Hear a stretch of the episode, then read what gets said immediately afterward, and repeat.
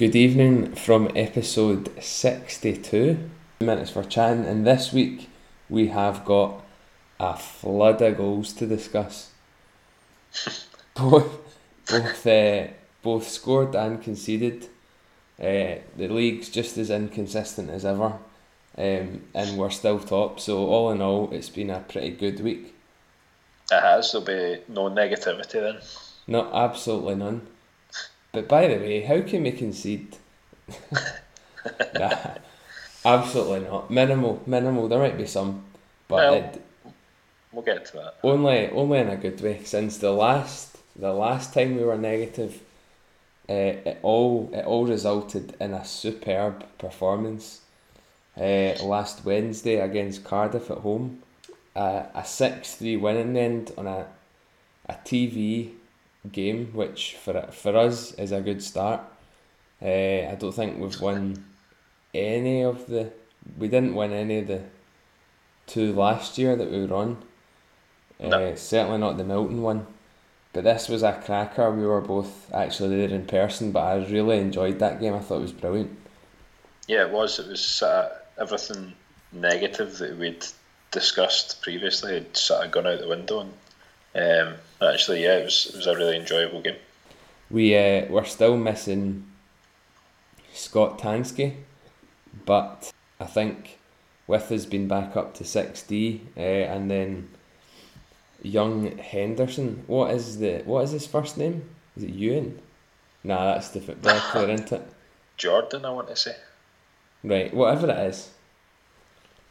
Let's get it right. Let's be official here about this. Scott. Yep. His name's Scott. Scott Henderson. Right. Yeah. So he came in to take us up in numbers in the forward line, and it was Cardiff made a really quick start in the game. I thought they looked very dangerous. They looked dangerous the whole night, but we just managed to stick with them. We got timely scoring, 3 power play goals, 2 empty net goals. Incredible and face-off dot, and our penalty kill was excellent as well. I think all in all the wee details just came together, and it was almost, I was going to say the perfect performance. It's not, but it's as close as we've had to it. But I thought it was a real high quality game as well from both teams. Yeah, like you say, really high quality. Both teams were going for it from the off. Made for a really enjoyable game. I think you'd said certainly the most enjoyable this season. But I think so, yeah, just from every element of it, and there were so many parts of our play that were good. You're always going to be up against it when you play Cardiff because they've got a lot of quality. But I think to break down what has been an excellent penalty kill for them, and then to prevent them getting any power play goals was really crucial actually. Yeah, I thought over the piece we were fairly well disciplined. They weren't really, as it sort of worked out. I think they had 24 penalty minutes to our 8. I think some of those penalties sort of offset each other, but it was good for us to capitalise on the chances that we were given on the power play for sure. Yeah, I thought some that we were given were maybe a bit dodgy, but then I thought we had ones that were missed, and we had stuff called against us as well. Obviously the Matthew Myers call, which was arguably a bit soft, but the timing of it from Cardiff's point of view, it put us on the 5-1-3. I think the score was 3-3 at the time. Yep. So Matthew Wagg got that goal to take us 4-3 up, and then obviously we still had a minute and odd on the power play left after that, so it really put Cardiff on the back foot. And then two empty net goals. I thought Pufahl's empty net goal was particularly inventive. He put it off the board. Off the boards, yeah. And then Earhart. His angle's right there. A nice long finish. But no, all in all, it was excellent. I think with Cardiff, they're always going to be there or thereabouts challenging. So to beat them with the way the table was, you know, that takes our record to, I think, 2-1 against Cardiff. So you would have taken that. Yeah, played them twice down there as well, haven't we? Yeah, yeah, one win, one loss. So even getting the win down there, you know, that's going to give us confidence going forward. And that showed on Wednesday. Exactly. Goals from Laporte, Bjerem, Peacock, Pufahl and Earhart, as we've said. You know, Bjerem and also Chad Rowe with points in that game, but Bjerem specifically is now up to, after the weekend's games, he's now up to second in the points table for the league, which is, you know, it's more than I actually would have even expected out of him. I know he's improved so much, but he's been sensational, really.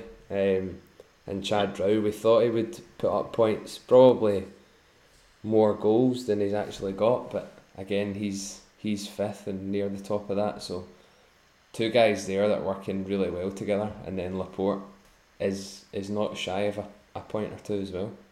Yeah, all these guys are sitting near the top, but the rest of the pack are not that far behind either.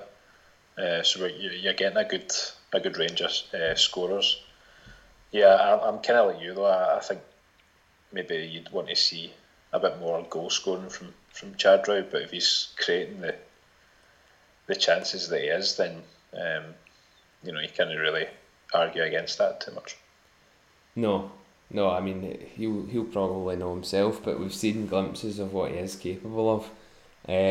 But as far as a signing goes, I think you can't really complain with him. We've had a few guys come in the past with big resumes and stuff, and they've really not done well. So I think he's delivered to a good level on that line as well. It's worked out well. So I think those guys will be really important going forward.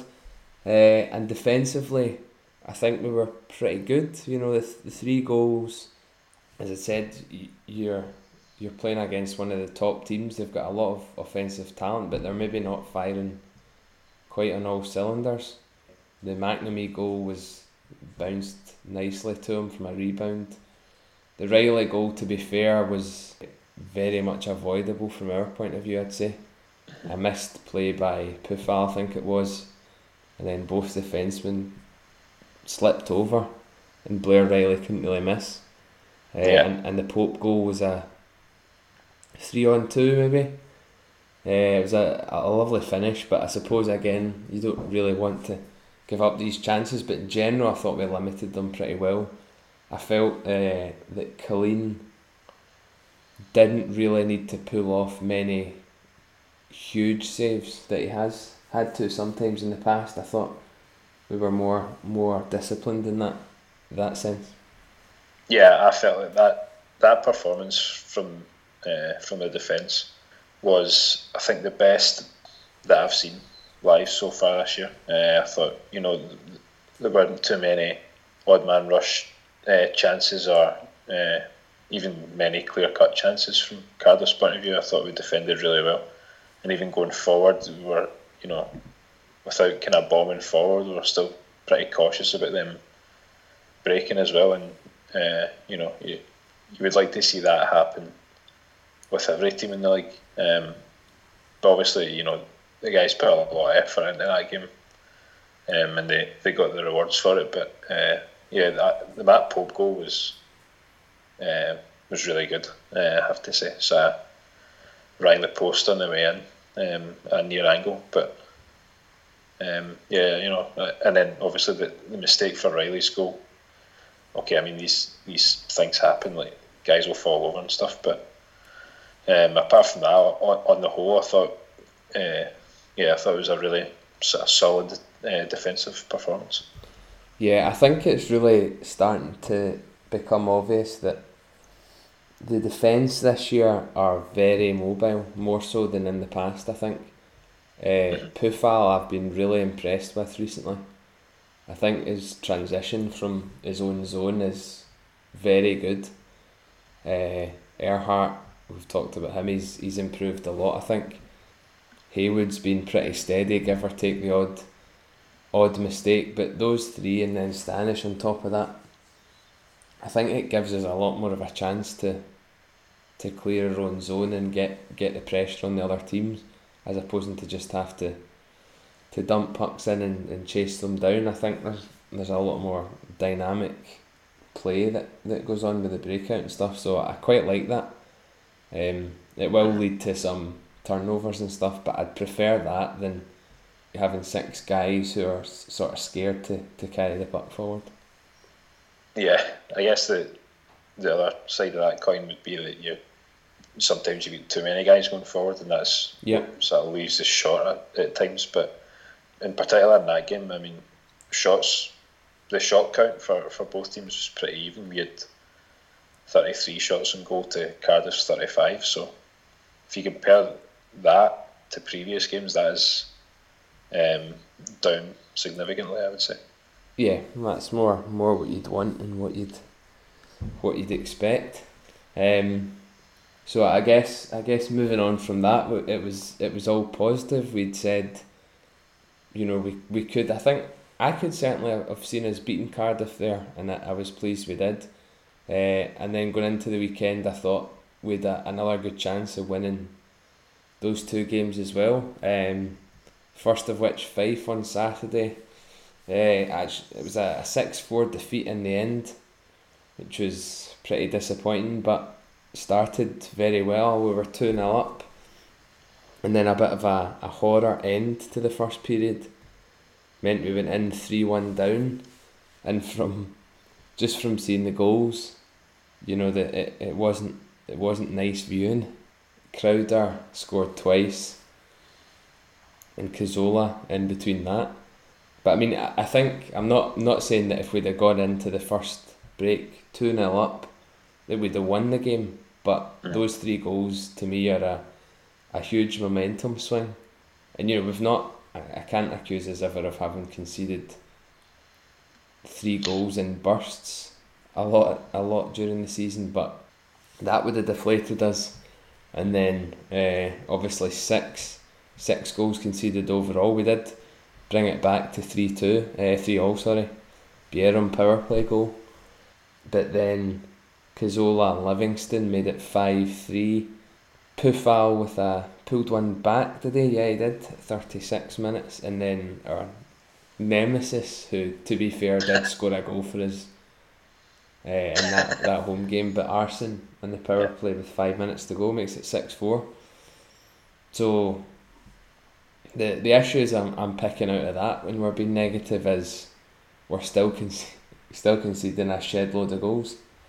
We are, and sort of looking back at the highlights from that one, it's a couple of things I'd pointed out again. I think for Fife's first goal, I think it's a really nice play from Gauthier, so puts that clown suit on Springer, and Colleen makes a save and sort of falls to Crowder for the tap-in, and that was kind of a theme for a few of their goals. Fife, sort of nice play coming forward, but sort of taking advantage of the rebound, and that's maybe something else that they'd maybe want to look at going forward. But yeah, just a couple of times for their goals it looked like some poor defending at times as well. Although a couple of their goals were pretty good. I think Cazola's first one, that's a low shot, past Colleen that you maybe want back, but it's a really clever shot, in my opinion. Yeah, and again, when we lose, we do seem to get a few goals as well. That the Coventry game that was 9-2 is a bit of an exception, but like this scenario, where you're scoring 4 goals away from home, you like to think you've got a chance of winning the game, and we did. But I think Fife just got a couple of goals at good times. I know Peacock went off injured after the first period from all accounts, and Matthew Myers got an injury blocking a shot, some people have said. So we don't know what the situation with those two is. But it's difficult when you're left short like that. It disrupts the lines during a game, I suppose. But no, it's never good to lose to Fife, really, is it? But if you're going to do it, then do it away from home, where I'm not sitting there watching it raging. Yeah, no, that's a fair point. I didn't realise that we've got 3 Haywoods in our team. Did you notice that, me? I didn't know. Blip in the highlights. When Jordan Haywood got Clan's first goal, the commentator called him Justin Haywood. Right. So I don't know where we got him from, but it was a good goal. It was a good goal by Justin, anyway. It was, yeah. He's going to start chipping in my goals then. We'll take him on a permanent deal. Yeah, that's it. But, you know, other than that, we got another power play goal, which was nice. From Bjerem, that one. It was quite a nicely worked goal. Sort of Lidhammer through Haywood and then sort of picking out Bjerem at the back post was a nice goal. And then Arson with a power play goal for Fife, and he seemed to enjoy that one. His celebrations. Maybe he's been listening. But it was scored on a 5-on-3. It looks like Lidhammer a 2-minute penalty for unsportsmanlike conduct. So not sure what that was as a result of the first penalty. But I mean, when you're trying to get back in the game, you don't want to be going down 5-on-3, but it's one of those things, I suppose. I've not even really looked at the stats. Let's have a wee quick look. It's a wee gander. 29 shots on goal we conceded. We had 24 ourselves. So again, 29 is not too many. So it's something that we're maybe improving on there. Looking at the face-offs, 32-24, so yeah, not bad, not terrible, but I don't know, I think it was just obviously one of those nights where the mistakes were punished. I don't know if is it going to be a theme that we have the odd night every so often where we just defend very, very badly, just like Coventry or like this one.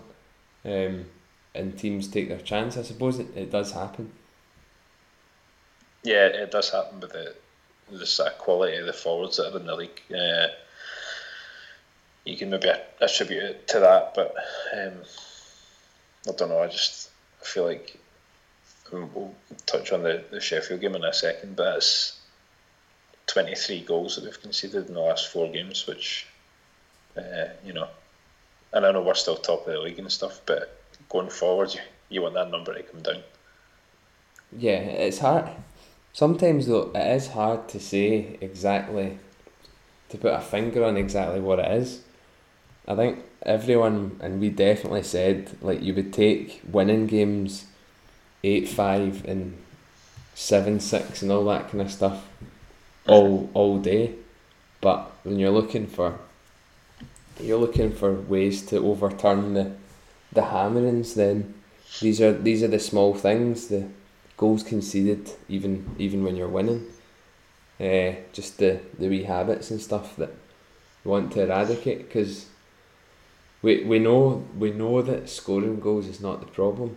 We're kind of the opposite of Belfast at times, where they just can't score, but defensively they're always not too bad.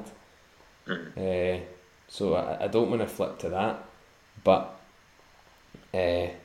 you know, it's got to improve a wee bit, certainly, or a bit. Yeah, I just think, like, you know, that mistake aside, where you know, 2 of our demons slipped for one of Cardiff's goals. You know, you look at that and say you've only conceded 2 goals, and really that was one of our better defensive displays. And similarly against Belfast earlier on in the season as well, we only conceded once.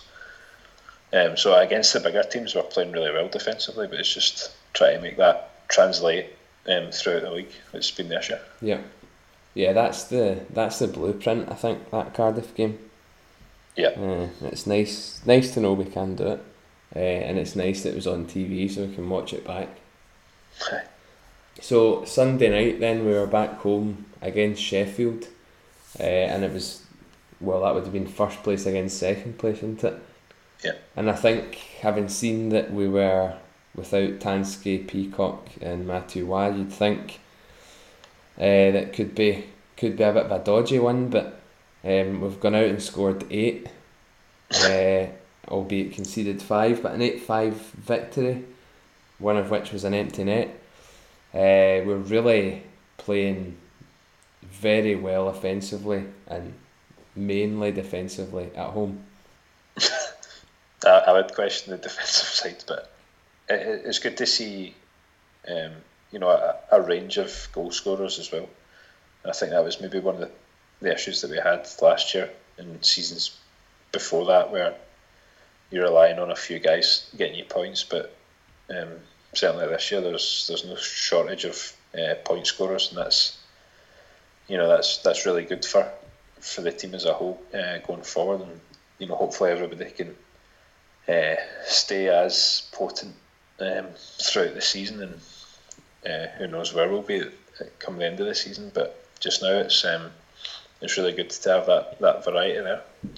Yeah, so Lidhammer went back up to the line with Pitt and Becker, where he had played there previously when Becker was out. He played with Juan Pitt, I think, and so that line I think was, if not the best, then not far behind the Bjerem line again.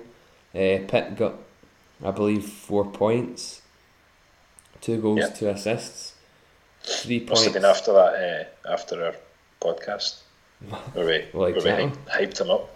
Exactly, he does deliver when he needs. Three assists from Becker.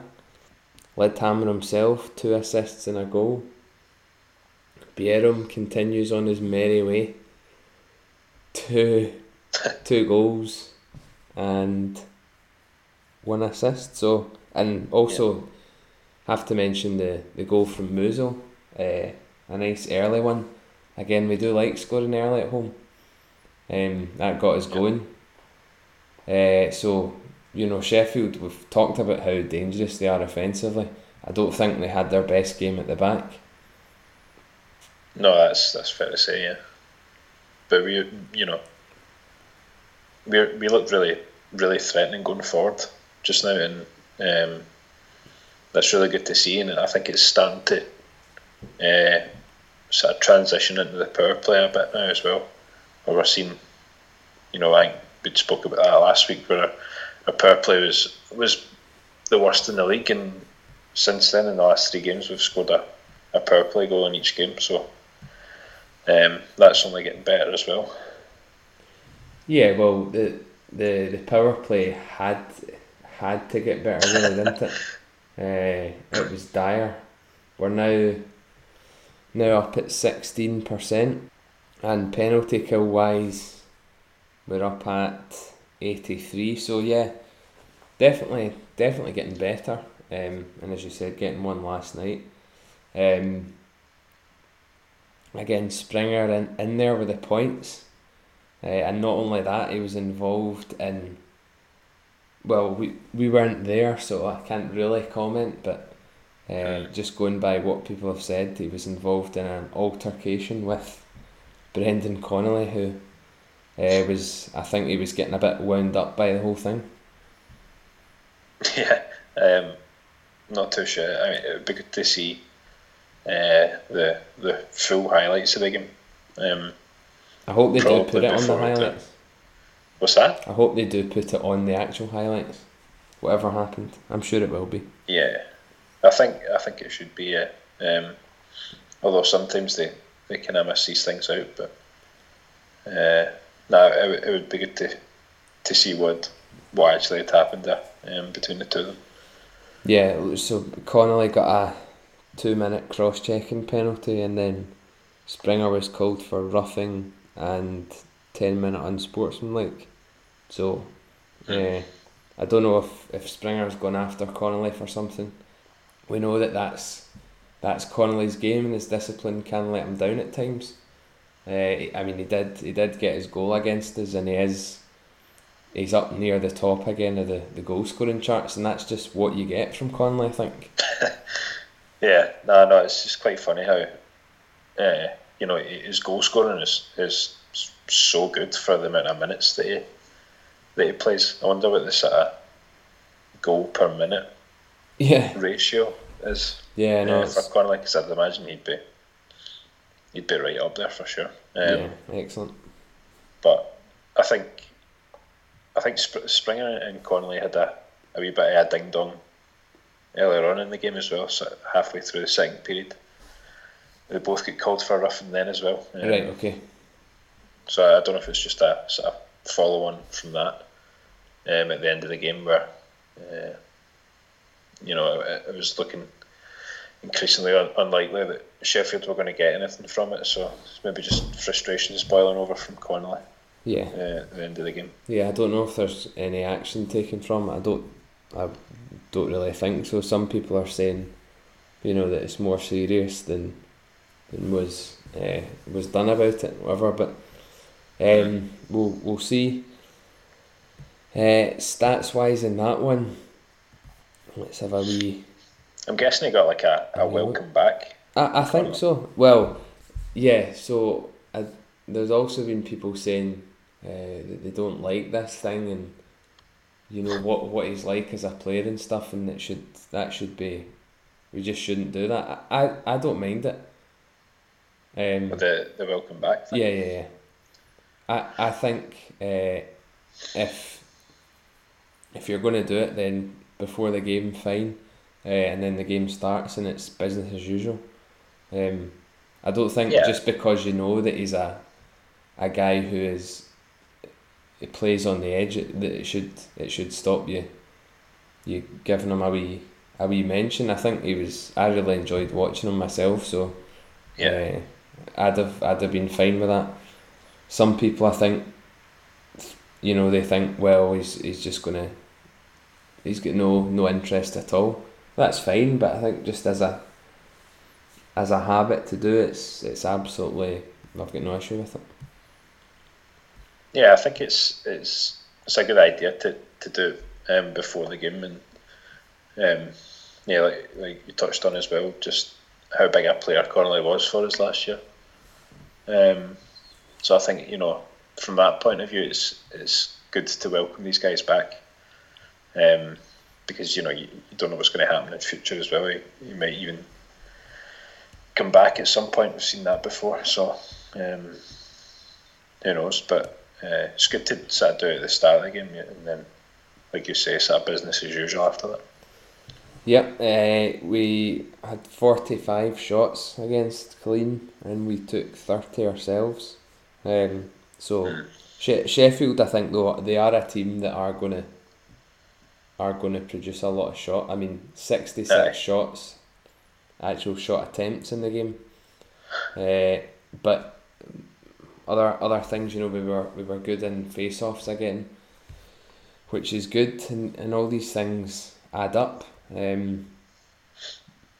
We won both first and second period, and 2-2 third period. So, all in all, you can't really complain. It's just the defensive mistakes and letting in a few too many goals still, but it's hard to go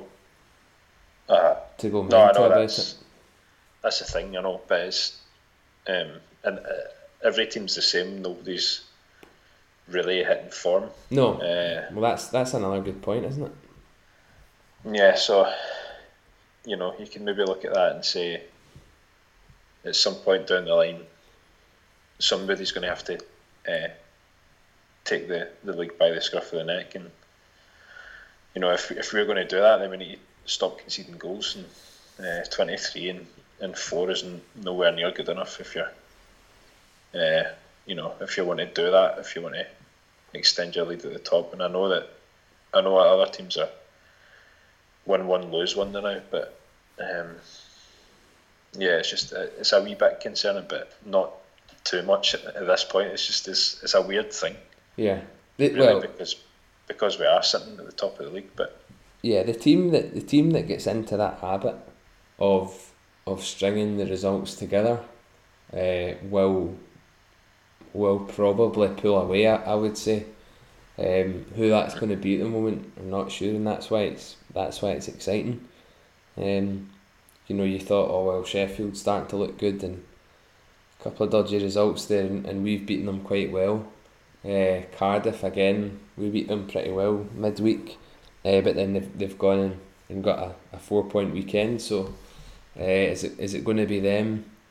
Belfast are going through a really poor period, but you know they've signed somebody today, signed another guy a couple of weeks ago, so they'll turn that round. But you just got to take advantage when it's like this. Yeah, no, that's the main thing. Is taking advantage just now while you can. I think Belfast have got 4 away games now in a row. 2 of them in Cardiff this weekend, so that's a big ask for them to start putting wins together. Yeah, it is. And Cardiff signed Sean Morrison during the week, or I think it was the start of last week. A guy with a really good pedigree, so he comes in defensively. I think that meant that Bryce Reddick dropped out of the lineup. So and obviously they got the 2 wins there. So when you've got the resources, I suppose, to do that, then it makes sense. We've mentioned that before, but he'll definitely strengthen them. And well, he wasn't playing against us, but yeah, a decent start for him, and maybe this is the beginning of Cardiff starting to kick on. Hopefully not, but you know, you look at that and think they surely will be starting to get a bit better from here on. Yeah, you would think so. You know, shutting out Fife as well, which is you know, shutouts are few and far between in the league so far, and only conceding 1 to Manchester the night before as well, so he's definitely made an impact there for sure. So this weekend for us then, we've got 2 games, the first of which is the Challenge Cup first leg against Dundee in Dundee, and then we come home to play Guildford in the league. The Dundee game, first of all, I think Dundee have really just started to find again a wee bit of form just before they play us, and you know we've been not great against them, but we did get that win, so I think it could be quite close. But you know, if I'm being completely honest, I would take a defeat as long as it's not one of our 9-2 disasters. To give us a chance in the second leg, basically. Yeah. No, I would agree with that as well. I think if we're going to lose, then make sure it's close. But I think it will be close.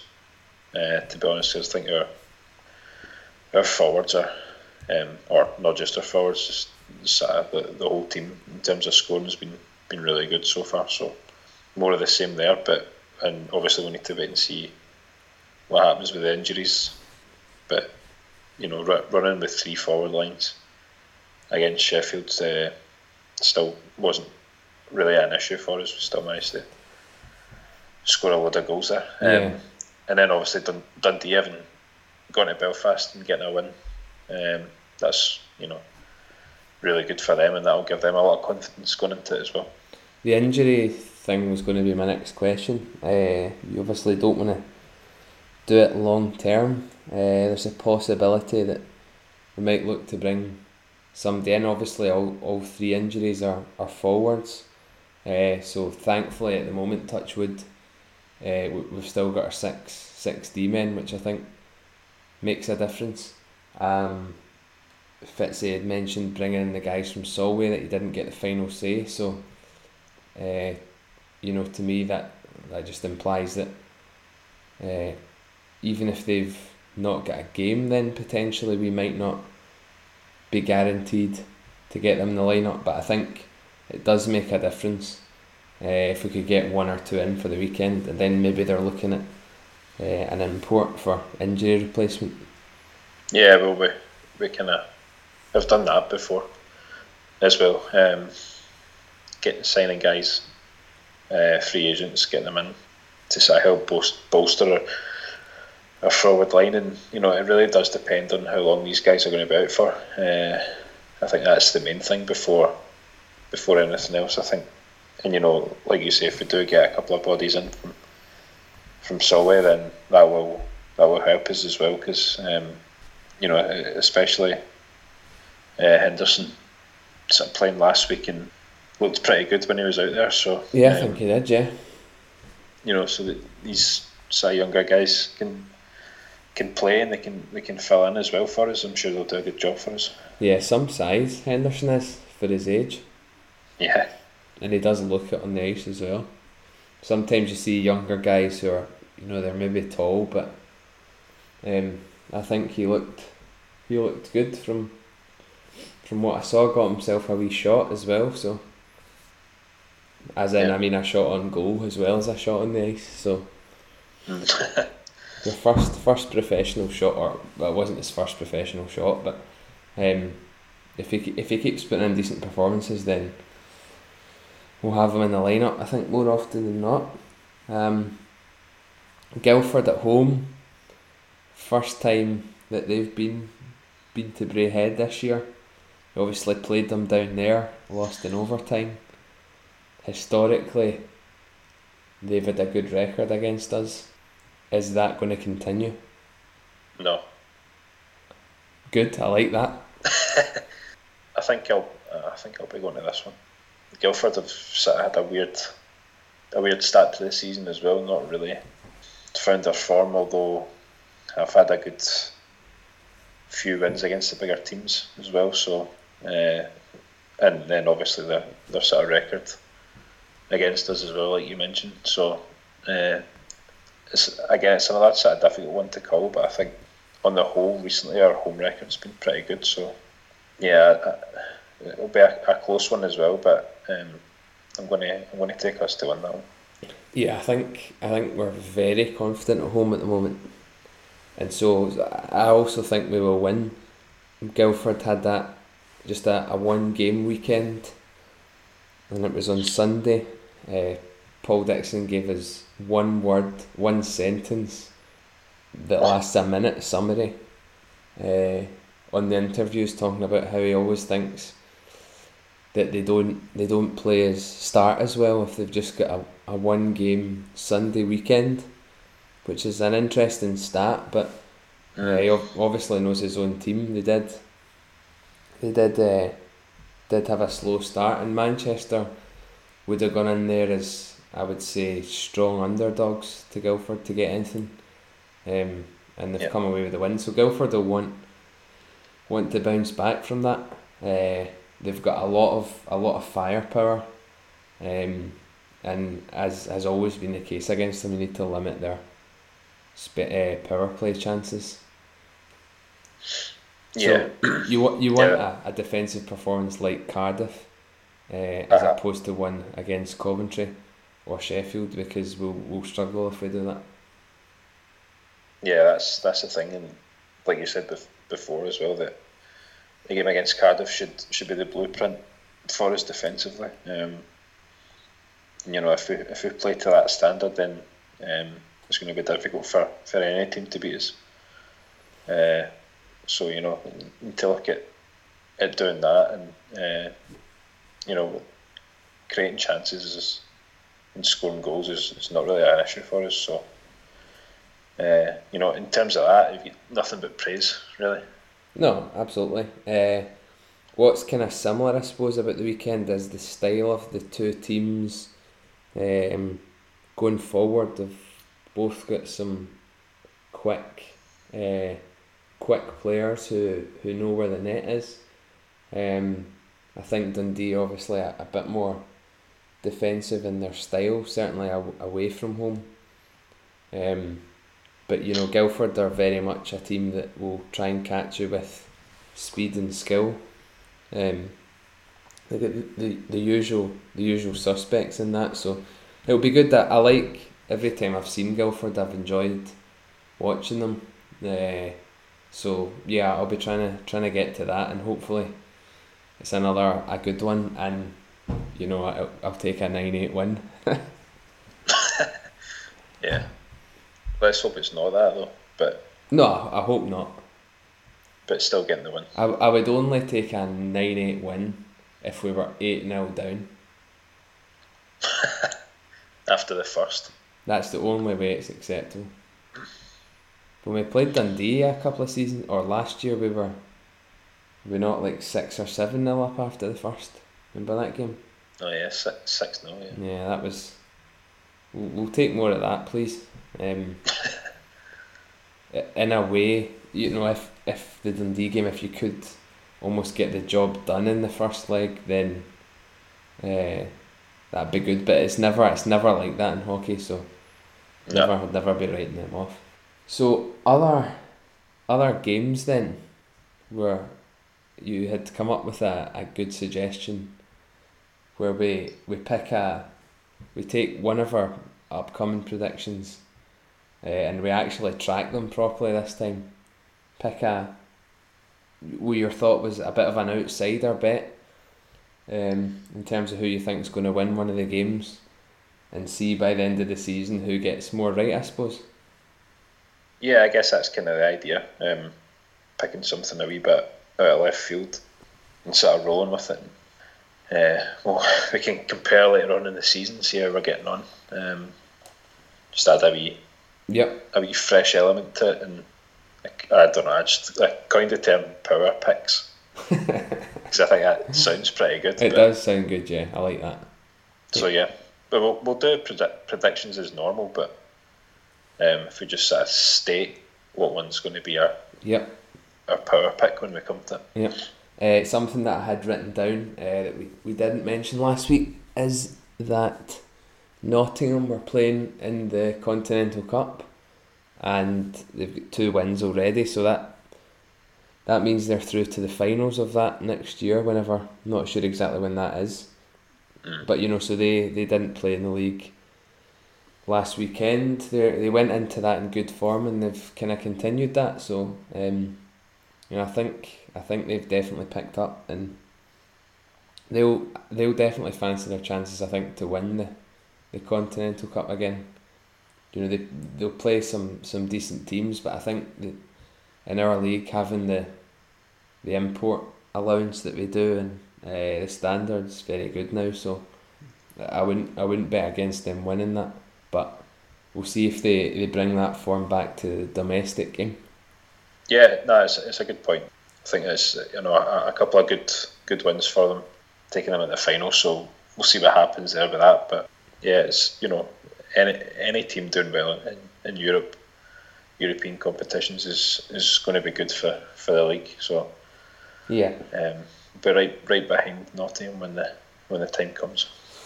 Yeah. So first of the games is Clan against Guildford. We've both said that Clan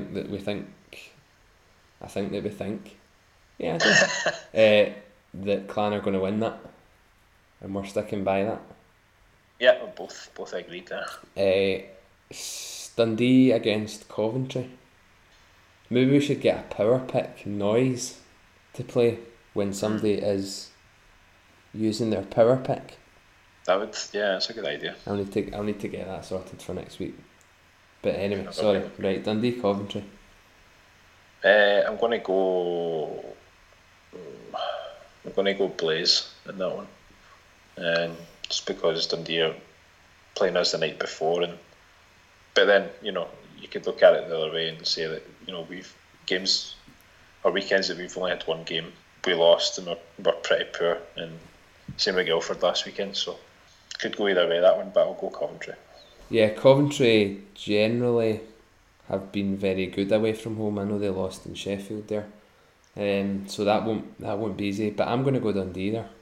Okay. Just that's my feeling there. Cardiff, Belfast, twice actually. Yeah. As you said, so a double header. So Saturday, Sunday. How do you see that one? I'd like that to go one game apiece, but... Well, we'd love that, yeah. That would be good, but given Belfast's dismal away record, it's not really been dismal. I think they've played 8 away games and they've won 3, which isn't great, but it's not... No.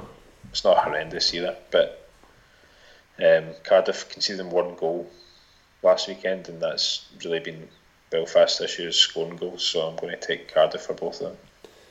Yeah, I think it kind of goes without saying, but obviously if we want one of the teams to sweep that weekend, then we'd want it to be Belfast, just because they're further behind, but I cannot see that. I'd be surprised if Belfast are as poor as they have been, but again, I have to be honest. I think Cardiff are going to be favourites there for a 4-point weekend, and that will take them, well on the way to not necessarily being top if we win, but their form will be rolling by that point, so they'll be dangerous. I see them getting the 4 points there. Sheffield, Nottingham. Big rivalry game. I'm going to pick Sheffield to win that one, for no other reason than I just feel like Sheffield seem to have the upper hand on Nottingham. They absolutely do at home, but that is why this is my power pick for a Nottingham away win. You're joking. You're mad. Well, I'm just going with, some would absolutely say, just going with the recent form for Nottingham. I think they're a lot more confident. Sheffield at home, I know that's it's a bit mental, that pick, the power pick, but if you're going to play the game, then you've got to go for it. There's living life on the edge, and then there's that. Like, well, I'm not going to change it. Actually, as part of my power pick, I had Nottingham to get a 4-point weekend. But since we're probably just picking one game from it, I'm going to go Nottingham to win in Sheffield. Right. Fife against Manchester. Because both of these teams are just, sort of win one, lose one. Just now, it's not really. Yeah. I'm gonna go Manchester. That is okay. It's a big game for Manchester, to be fair. Mm-hmm. But I personally cannot see them winning that, and for that reason, I'm going home win Fife. Okay. Manchester then at home to Nottingham on Sunday. I think Manchester are going to have a 4-point weekend. You've got to deploy the power pick for that. No. It's not actually. It's one of the tighter ones, but as I said, I was potentially committing to 4-point weekend for Nottingham, so I'm going to stick with him. That's fair enough. Coventry, Sheffield. Sheffield for me. Coventry. I just think they're good at home at the moment. And Sheffield are going to concede a lot of goals still, so that might be a 7-5 for another 8-5 effort. Yeah, it'd be kind of similar to the Tower game, so that's why I'm going for them. That's kind of mince from me, I think. No, it's not bad. It's not a huge. It's not a Jeff Smith error. No, Sheffield are 5-5 in their last 10, so. Yeah, probably going to lose one of those, but I'll go Sheffield anyway. Okay, and finally Guildford, Fife. Right, and this is the only game that's left, so this is my power pick, and I'm going to pick Fife. They have won there, I think, haven't they? Yeah, earlier? Yeah. So, yeah, I think your pick there is a bit less mental than mine, but fair enough. Another reason that you might be onto a winner there is Guildford's travel, obviously. Having to make Guildford's travel, but Fife have also got the same journey. Obviously, it's only once, but only once though, yeah. No, yeah. Okay. I still think it's more likely, I would say, that Guildford are going to win that game. But for the purposes of this new feature on the podcast, I'm going to go Fife. Yeah, fair enough. I think we've both picked underdogs just about. I definitely have. Yeah. If I wasn't picking that, I'm trying to think what my second choice was. I would maybe go for a Belfast to split that weekend. That would maybe be my second choice, but still, I'm going to stick to Nottingham getting something in Sheffield, i.e. a win, not something, a win. So, I mean, where does that all leave us standings wise? Obviously, still flying the flag at the top.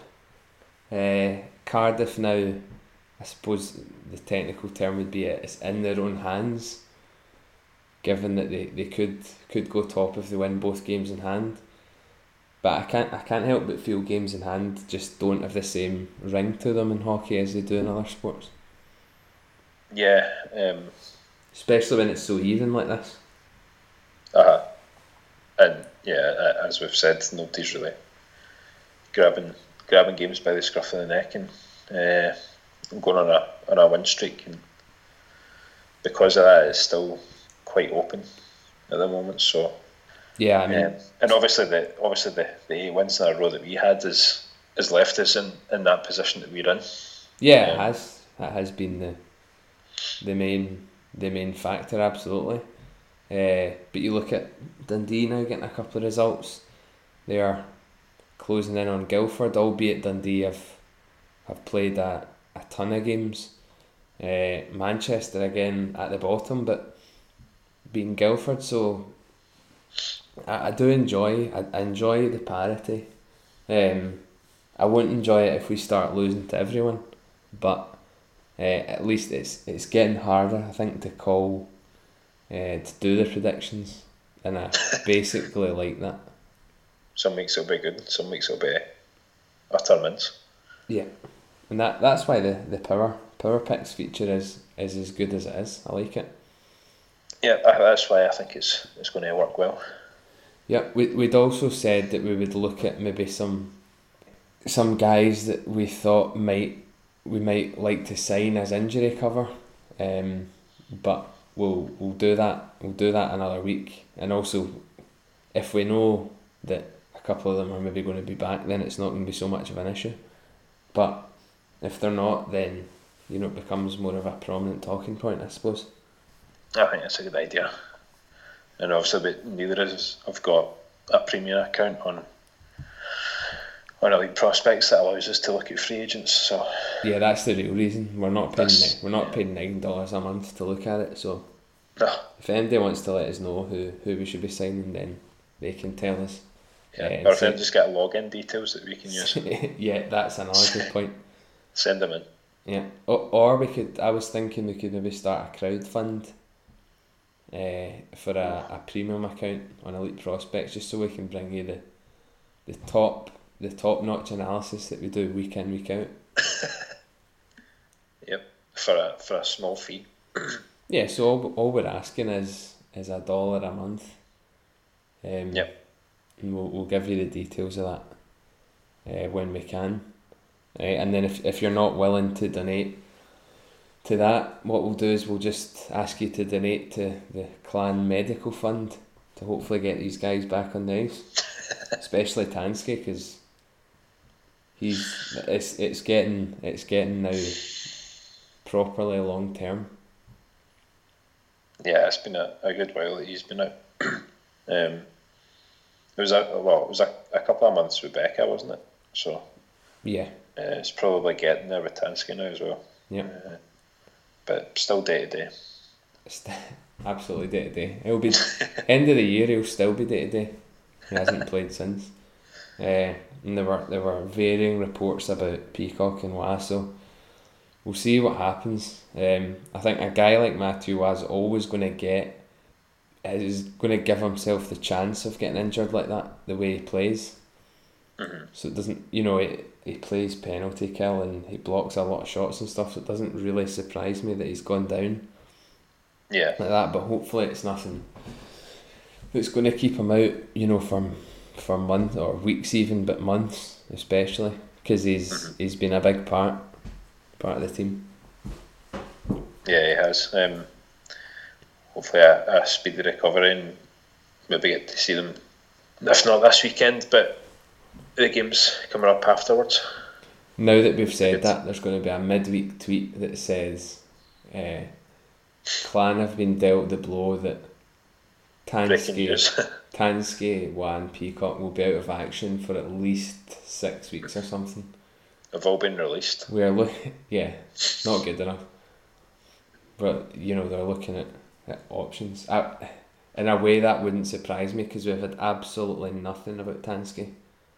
The other two, don't know, but I'm starting to fear a wee bit about that. So did you have any names in mind when we were talking about guys that could maybe be brought in? Not. Or you want to save it? I do want to save it, yeah. I didn't really get the chance to look at other teams. I mean, I could pick you guys from the teams in the league, but they're not free agents at the moment, so it's a bit unrealistic. But we'll maybe do that as a sort of spin-off, where we pick one from the other teams that we'd like. But no, I've not looked at free agents. And anyway, whatever I pick, we'll go and sign the opposite profile player anyway. So. Yeah, exactly. And they'll be better probably. Exactly, yeah. We'll go and get a Stupka, and I'd have told us to go and get a Jeff Smith, so or we'll go and get a Matt Keith, and I've recommended a Lee Baldwin, so swings and roundabouts and all that. The main mistake you're making there is that we don't need any more defensemen. Or maybe we do, but not. No, we've got Fitzy for that. Well, yeah. You might move a defenseman up to forward and Fitzy will fill in at the back. Who knows? I think you've got a number of defensemen that you could probably put on the forward line. They all think they're forwards anyway, yeah. Yeah. But I'm not sure that there'd be any that would be good at it. They're all good going forward, but they're good with space in front of them. You know, maybe Jordan Haywood more so than Pufahl and Earhart, I'm thinking, but who knows? It's all pie in the sky or whatever the phrase is.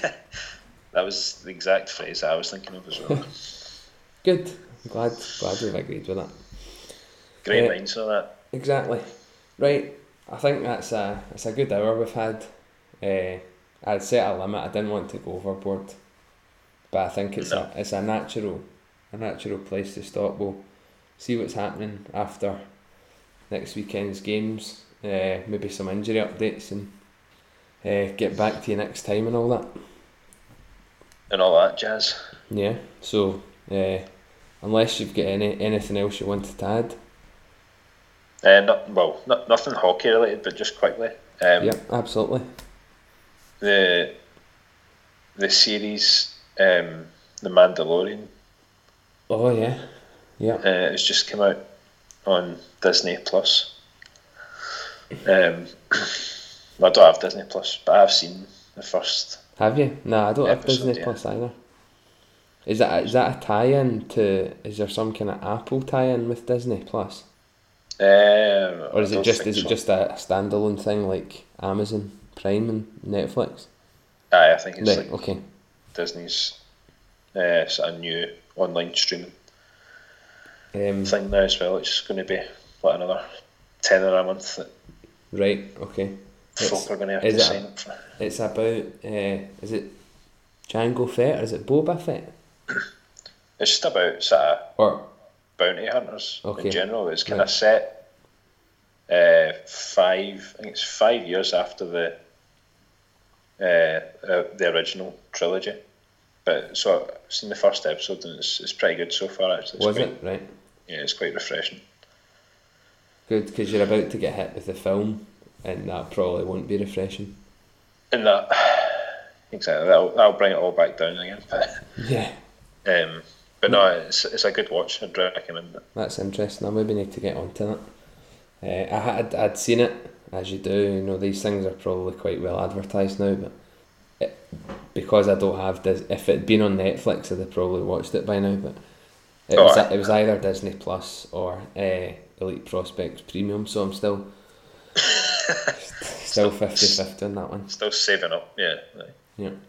That's it. Alright, well, I'll get that watched then at some point, and I'll tell you if I agree or disagree. Right. But I'll probably agree, because I'll, if it's anything kind of half decent, then compared to the film, she could be on a winner. Yeah. So, as ever, cheers for Turn Up, folks, and we will be back with number 63, Brendan Connolly, next time. Indeed we will. Speak to you then.